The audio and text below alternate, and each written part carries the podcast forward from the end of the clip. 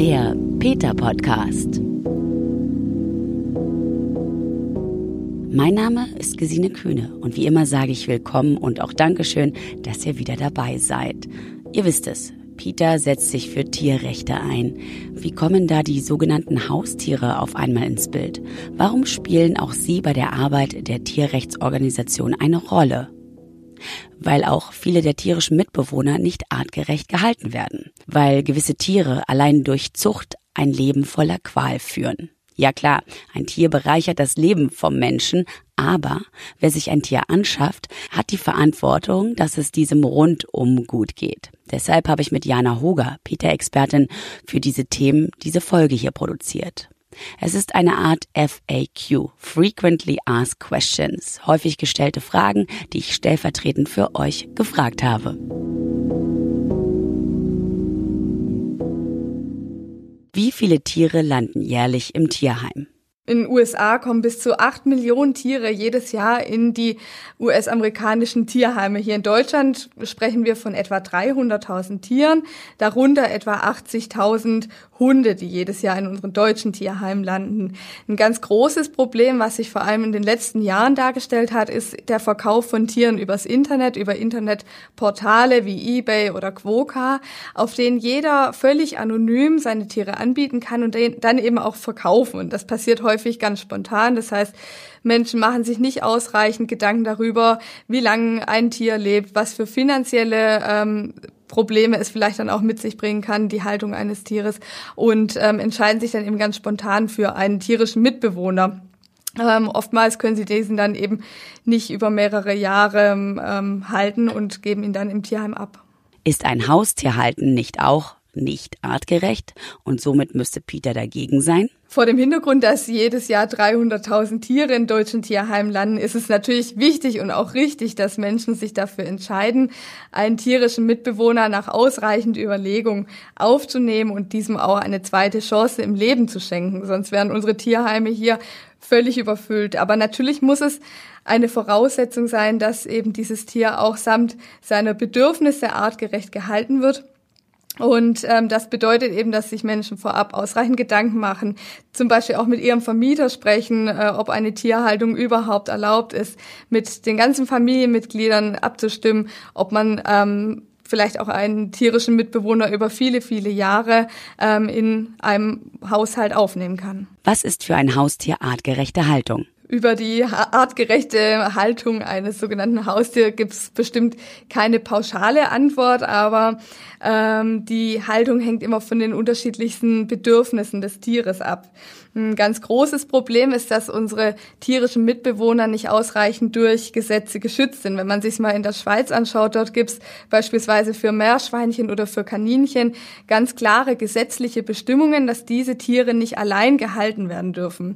Hier in Deutschland ist es ganz anders.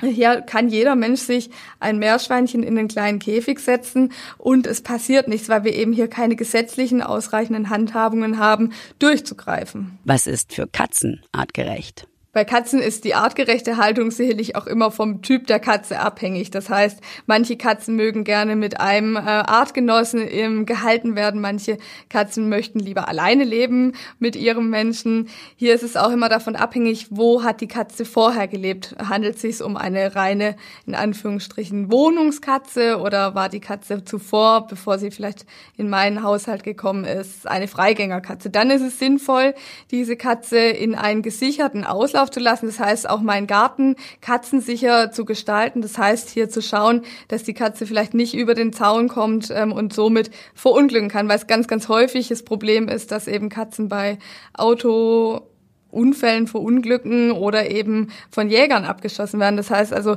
die Katzen, die draußen rumlaufen, ähm, sind etlichen Gefahren ausgesetzt. Sollten Katzen zum Beispiel kastriert werden? Etwa zwei Millionen Katzenstreifen ähm, in Deutschland durch die Parks, durch Parkhäuser, durch äh, Gartensiedlungen.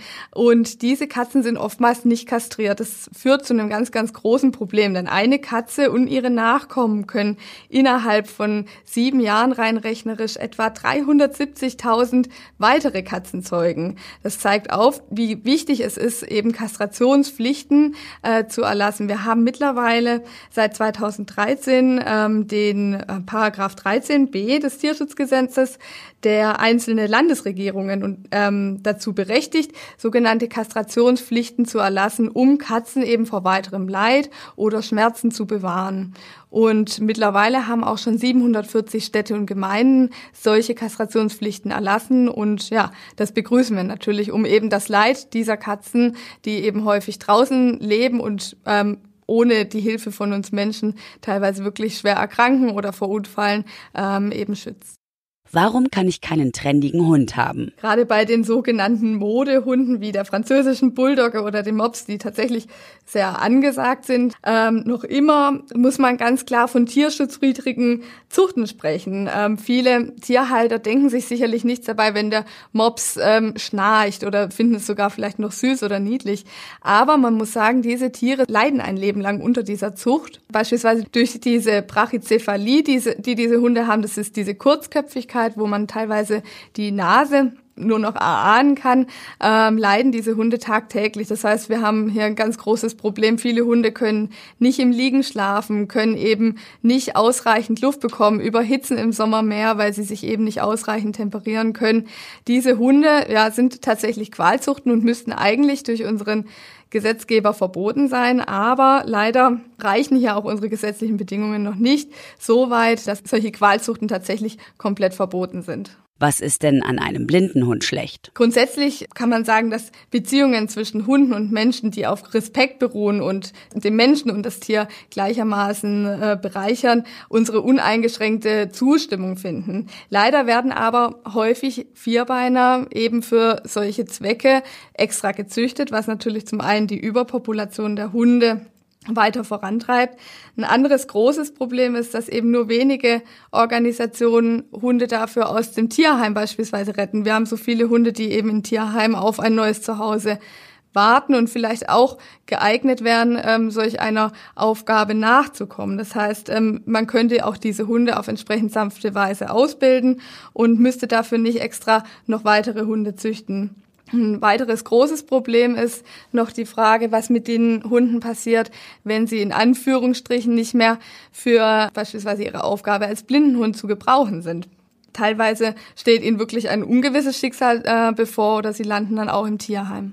Ist mein Geld nicht besser angelegt, wenn ich es einem Tierheim spende? Warum gerade Peter? Es gibt ganz sicherlich viele gute Möglichkeiten, äh, mit einer Geldspende Tieren zu helfen. Wir von Peter arbeiten hauptsächlich an einem Bewusstseinswandel in der Bevölkerung, bei Unternehmen, aber auch bei Politikern. Wir zeigen auf, wie viele Tiere für Menschen leiden und wie man das ändern kann. Also wie jeder Einzelne oder was jeder Einzelne dafür tun kann, um eben dieses Tierleid zu verringern. Wir glauben auch, dass dies der einzigste effiziente Weg ist, um möglichst vielen Tieren auf unserer Erde zu helfen. Daneben ist es trotzdem natürlich total wichtig, Tierheime und auch Tierschutzvereine zu unterstützen, die eben einzelnen Tieren und einzelnen Schicksalen eben weiterhelfen. Wir haben auch uns im vergangenen Jahr entschieden, selbst mit einem karitativen Tierschutzprojekt vor Ort in Rumänien tätig zu werden. Da können wir etwa 4000 Hunde und Katzen jedes Jahr kastrieren, registrieren und auch medizinisch versorgen. Und so können wir auch einen Teil dazu tun, dass eben das massive Leid in Rumänien jetzt mit diesem Projekt verringert wird. Warum fordert Peter einen Hundeführerschein? Ja, beinahe tagtäglich ereignen sich Beißvorfälle, bei denen entweder andere Hunde oder andere Menschen teilweise schwer verletzt werden oder sogar getötet werden häufig ist ein ganz großes Problem, dass es hier an der Kommunikation zwischen Mensch und äh, Hund hapert. Das heißt, das große Problem liegt häufig nicht beim Hund, sondern auf der anderen Seite der Leine, nämlich bei uns Menschen. Wie funktioniert so ein Hundeführerschein? Der Hundeführerschein setzt sich aus zwei Teilen zusammen. Zum einen aus dem theoretischen Teil, der noch vor der Aufnahme eines Hundes absolviert werden sollte. Hier lernt der angehende Hundehalter wichtige Dinge über die Kommunikation, über die Hundesprache, über die die Erziehung von Hunden, aber auch gesetzliche wichtige Dinge, die eben mit der Hundehaltung zu tun haben. Dann kommt es innerhalb des ersten Jahres nach der Aufnahme des Hundes zu einem Praxisteil. In dem Praxisteil zeigen Hund und Halter, wie sie unterschiedliche Alltagssituationen gemeinsam meistern können. Das heißt, äh, hier geht es darum, um einen Spaziergang in der Stadt. Man sieht, lässt sich der Hund aus dem Freilauf abrufen. Wie funktioniert eben das Zusammenleben zwischen Hund und Halter? Das wird dann bewertet und dann kommt man zu dem Hundeführerschein. Gibt es den Hundeführerschein schon irgendwo in Deutschland? Niedersachsen geht hier mit einem guten Beispiel voran. Hier ist der Hundeführerschein mittlerweile Pflicht und der wird natürlich auch überprüft. Das geschieht durch die Behörden. Der Hundeführerschein selber wird abgenommen von anerkannten Hundeschulen und Tierärzten, die eben diese Prüfung auch abnehmen dürfen. Welchen positiven Nebeneffekt hätte der Hundeführerschein? Ja, der Hundeführerschein kann zum einen dafür sorgen, dass sich Menschen eben auch vor der Aufnahme eines Hundes mehr Gedanken über die Aufnahme machen. Das heißt, hier könnte man auch ganz klar dazu beitragen, dass der Welpenhandel zurückgeht. Das heißt, Internetkäufe könnten verringert werden, wenn eben sich Menschen ganz spontan für einen Hund entscheiden. Das wäre dann nicht mehr möglich und so könnte man eben dafür sorgen, dass weniger Hunde aus diesem illegalen Handel hierher nach Deutschland transportiert werden und eben ähm, auch in ihren Herkunftsländern ähm, dieses massive Leid könnte damit verringert werden. Was sind Listenhunde? Grundsätzlich ist es hier ganz, ganz wichtig, dass jeder Hund, der falsch gehalten oder erzogen wird, egal ob Pitbull oder Pudel, zu einer Gefahr für den Menschen werden kann. Das heißt, hier hängt es tatsächlich ab, wie wird dieser Hund erzogen, wie ähm, artgerecht sieht vielleicht auch sein Leben aus. Und so kommt es eben leider immer mal wieder zu Beißvorfällen. Ganz großes Problem der sogenannten Listenhunde oder der sogenannten Kampfhunde ist es, dass eben diese Hunderassen häufig Opfer von Missbrauch werden oder von fälschlicher Haltung, weil viele Menschen sie sich tatsächlich noch immer ähm, kaufen, um sie als Statussymbol zu besitzen oder als Machtsymbol oder sie tatsächlich auch noch für Hundekämpfe missbrauchen. Deswegen sprechen wir uns auch ganz klar für ein Zuchtverbot dieser Hunderassen aus, um eben das Leid dieser Hunde zu verringern. Warum sollten gewisse Rassen nicht mehr gezüchtet werden? Wir sprechen uns ganz klar für ein Zuchtverbot von den sogenannten Qualzuchten aus. Das ist beispielsweise der Mops oder auch die französische Bulldogge, wenn man es jetzt nur auf Hunde beschränkt, aber es gibt auch etliche andere Tierarten, bei Kaninchen gibt es beispielsweise ähm, das Angora-Kaninchen, bei Katzen gibt es die Perserkatze, die eben unter dieser Zucht extrem leidet. Die, diese Tiere haben ausgeprägte sogenannte Zuchtmerkmale, in denen ihnen eigentlich ein lebenslanges Leid angezüchtet wurde. Das heißt, teilweise leiden Mops oder die französische Bulldogge unter den zuchtbedingten kurzen Nasen. Das heißt, sie kriegen extrem schlecht Luft. Das heißt, sie äh, können teilweise nicht mal im Liegen schlafen oder überhitzen im Sommer so stark, dass sie in die Bewusstlosigkeit fallen. Warum seid ihr gegen exotische exotische Haustiere. Wir befinden uns zurzeit inmitten eines gigantischen Artensterbens und ähm, beispielsweise auf Reptilienbörsen oder im Internet werden trotzdem auch eben ganz viele Tiere verkauft, die hier als nicht domestizierte Wildtiere gelten. Das heißt, da geht es um Reptilien, ganz unterschiedlichste Arten, aber auch um exotische Säugetiere, die ganz einfach zu kaufen sind. Hier gibt es zu wenig ähm, gesetzliche Bestimmungen. Das heißt, jeder kann so ein Tier bei sich aufnehmen, ob es giftig ist, ob es andere Menschen gefährden könnte ist nicht geregelt. Das heißt, nur ganz wenige Bundesländer haben sogenannte Gefahrtierverordnungen. Das ist aber nicht in jedem Bundesland Pflicht. Das heißt, in manchen Bundesländern kann ich mir auch tatsächlich noch einen Tiger in meinem Garten halten, wenn ich ähm, vielleicht die entsprechende Käfiggröße habe. Wie setzt sich Peter da genau ein? Wir sprechen beim illegalen Wildtierhandel von einem Handel, der mittlerweile die, die viertgrößte illegale Industrie ist der Welt. Das heißt, nach dem Drogen, Waffen und Menschenschmuggel kommt schon der Handel mit illegalen Wildtieren. Das heißt, teilweise werden Tiere, die in ihren Herkunftsländern geschützt sind, dort ähm, tatsächlich illegal gefangen und dann nach Deutschland oder nach Europa gebracht. Hier ist der Verkauf von diesen geschützten Arten aber nicht verboten. Deswegen ist auch der Handel mit diesen Tieren hier möglich.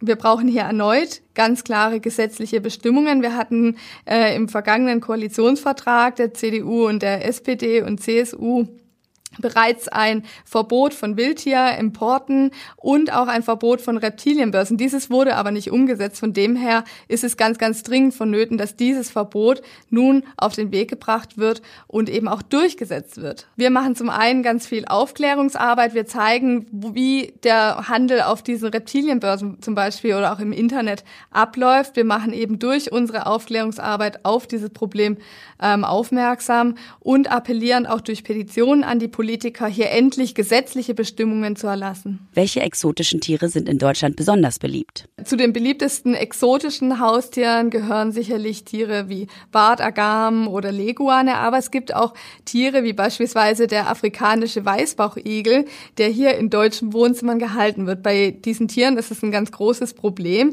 dass eben sie häufig fehlernährt werden. Das zeigen auch etliche Studien, beispielsweise eine tierärztliche Fallstudie, die 150 verstorbene Reptilien untersucht hat.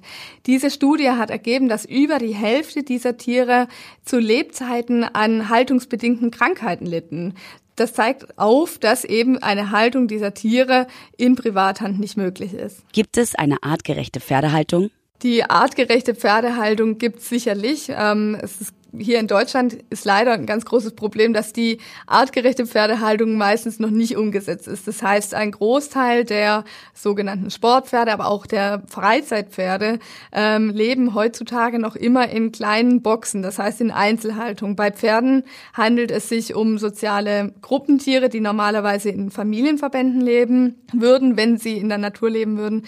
Diese Haltung macht es nicht möglich. Die macht natürlich auch das soziale Leben eines Pferdes nicht möglich, weil was zu teilweise schweren körperlichen Problemen, aber auch psychischen Problemen führt. Was ist gegen Pferderennen auszusetzen? Ja, bei Galopprennen, wenn wir uns jetzt speziell auf den Pferderennsport beziehen, ähm, werden Pferde für den Prestige und auch für Profit als Sportgeräte missbraucht. Aus zwei Gründen sind äh, diese Rennen nicht mit dem Tierschutz vereinbar. Zum einen werden Pferde noch immer auf der Zielgeraden mit bis zu fünf Peitschenschlägen in das Ziel hineingetrieben. Das führt zu extremen Höchstgeschwindigkeiten, bei denen eben auch die Sturzgefahr besonders hoch ist. Das ist das nächste Problem. Diese Höchst Geschwindigkeiten. Das sind Geschwindigkeiten von bis zu 70 Stundenkilometer, die die Pferde da ähm, hinter sich legen sind Geschwindigkeiten, die sie normalerweise in der Natur niemals zeigen würden, außer sie sind wirklich in akuter Lebensgefahr und in akuter Angst. Seit 2015 sprechen wir von 48 Pferden, die bei Pferderennen getötet wurden, also direkt noch auf der Rennbahn. Die Dunkelziffer ist sicherlich noch deutlich höher, denn die Zahlen aus dem Training beispielsweise zählen in diese Zählung gar nicht mit ein. In diesem Jahr sind es bereits schon acht Pferde, die auf Rennbahnen getötet wurden. Ja, und das muss dringend unterbunden werden. Aus diesem Grund sprechen wir uns auch gegen die Pferderennen aus. Wäre es möglich, Pferderennen artgerechter zu gestalten? Ja, tiergerechte Pferderennen im Hochleistungssektor können wir uns tatsächlich nicht vorstellen.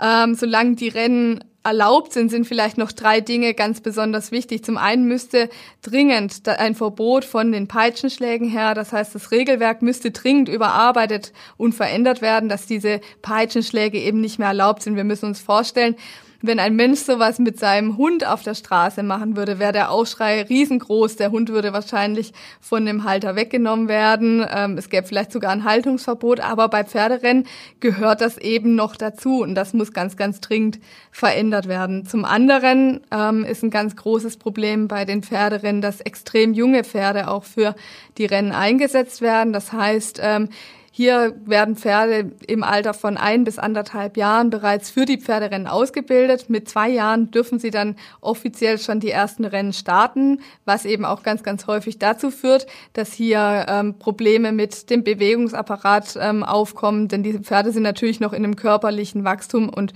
natürlich auch in einem psychischen Wachstum. Das heißt, das kennzeichnet das Leben eines solchen Pferdes stark. Das dritte Problem, äh, was dringend verändert werden müsste, ist, was passiert mit den Pferden, wenn sie nicht mehr für die Pferderennen eingesetzt werden können. Das heißt, oftmals ist das schon in einem Alter von vier bis sechs Jahren der Fall, dass die Pferde in Anführungsstrichen ausgemustert werden. Das heißt, was passiert mit den Pferden? Ein Großteil ist für den sogenannten Freizeitsport nicht mehr zu gebrauchen. Diese Pferde landen dann tatsächlich häufig beim Schlachthof und das darf natürlich nicht sein. Es handelt sich um ganz junge Pferde ähm, und dieser Lebensabend müsste deutlich überdacht werden. Was ist mit anderen Pferdesportarten? Ja, auch im Hochleistungssport, das heißt im Voltigieren oder auch im Springreiten gibt es etliche Probleme, die sich auftun. Da geht es um teilweise Doping, da geht es um äh, unerlaubte Mittel, die äh, eingesetzt werden, um Pferde gefügig zu machen. Und solche Dinge dürfen natürlich nicht mehr passieren. Es darf nicht passieren, dass wir Menschen Tiere ausnützen, nur um damit einen Profit zu schlagen. Was hat es mit dem Rumänien-Projekt auf sich? Ja, Rumänien ist das Land mit den meisten heimatlosen Hunden in ganz Europa. Wir sprechen hier von etwa 600.000 heimatlosen Hunden allein, die auf den Straßen leben und die wirklich ein erbarmungsloses Leben dort auf den Straßen haben. Ein Großteil von ihnen wird noch immer von städtischen Hundefängern eingefangen und dann in die städtischen Tierheime gebracht wo die meisten dieser Hunde eben dann auch wirklich auf schrecklichste Art und Weise versterben. Aus diesem Grund haben wir uns entschieden, in Rumänien mit einem karitativen Tierschutzprojekt tätig zu werden. Wir haben hier äh, mobile Kastrationskampagnen, die eben für mehrere Wochen immer in einem Ort oder in einer Gemeinde Halt machen. Dort werden dann ähm, Hunde und Katzen kostenlos kastriert, registriert, aber auch medizinisch versorgt. Wir verteilen beispielsweise Laufleinen, weil viele Hunde dort noch an schweren Ketten äh, festgebunden sind. Wir geben den Menschen eben Hilfe zur Selbsthilfe. Das, das heißt, wir zeigen ihnen, was ist wichtig, wieso ist es wichtig, den Hund vielleicht nicht 24 Stunden im Garten anzuketten. Warum ist es wichtig, den Hund zu kastrieren, wenn er draußen gehalten wird? Wir halten Gespräche mit Politikern und Bürgermeistern vor Ort ab, um eben diese Kastrationskampagne noch in viele weitere Orte zu bringen. Und wir halten Tierschutzunterricht an ähm, Schulen ab, um eben auch den Kindern äh, Mitgefühl und Empathie für die tierischen Mitbewohner beizubringen. Bringt es was, einen Hund aus Rumänien zu adoptieren? Ja, für jedes einzelne Tier, was aus so einem schrecklichen Schicksal befreit werden kann, ist es sicherlich eine Veränderung der ganzen Welt. Aber grundsätzlich müssen wir natürlich das Problem an der Wurzel packen. Das heißt, es ist ganz, ganz wichtig, hier den Fokus auf Kastrationsprogramme vor Ort zu legen. Und das heißt, die Hunde vor Ort zu kastrieren, den Menschen auch aufzuzeigen, warum es so wichtig ist, eben möglichst die Hundepopulation oder auch die Population der Katzen zu verringern und somit eben das Leid auch dieser Tiere zu verringern. Warum liegt dir das Rumänien Warum liegt dir, warum liegt dir das Rumänien-Projekt so am Herzen? Ja, für mich ist die Rumänien-Kastrations- und Bildungskampagne ein richtiges Herzensprojekt. Ich war jetzt schon mehrmals vor Ort und konnte eben auch sehen, wie wichtig es ist, eben dieses Leid vor Ort zu verringern. Zum einen, ähm, ja, machen einen, wenn man einmal in so einem städtischen Shelter war, natürlich die Situation vor Ort extrem äh, betroffen. Äh, man sieht Hunde, die wirklich kurz vorm Tod sind. Man sieht in die leidenden Augen, man nimmt den Geruch wahr. Man, das ist teilweise ganz schwierig, das überhaupt in Worte zu fassen. Man versteht, denke ich, wenn man dort ist, warum es so wichtig ist, eben diese, dieses Leid endlich zu verringern, warum es so wichtig ist, auch den Menschen zu zeigen, äh, wie wichtig es ist, ihre eigenen Hunde in den Gärten zu kastrieren. Denn häufig ist ein großes Problem, dass unkastrierte, heimatlose Hunde an diesen Gärten vorbei streifen und sich dann eben mit anderen Hunden vermehren. Und aus diesem Grund äh, macht es klar, warum eben diese Kastrationskampagnen so wichtig sind. Wenn euch noch andere Fragen interessieren, schaut doch mal auf peter.de vorbei. Da gibt es ebenfalls ein FAQ, wo auch Fragen zur Kampagnenarbeit beantwortet werden. Kampagnenarbeit, das könntet ihr euch aber auch im Podcast anhören, sofern ihr es noch nicht getan habt. Alle Podcast-Folgen findet ihr ebenfalls auf der Peter-Seite oder zum Beispiel bei Spotify. In zwei Wochen hören wir uns dann wieder. Da werde ich mich für euch mit veganer Kosmetik beschäftigen. Mein Name ist Gesine Kühne und das hier ist der Peter Podcast.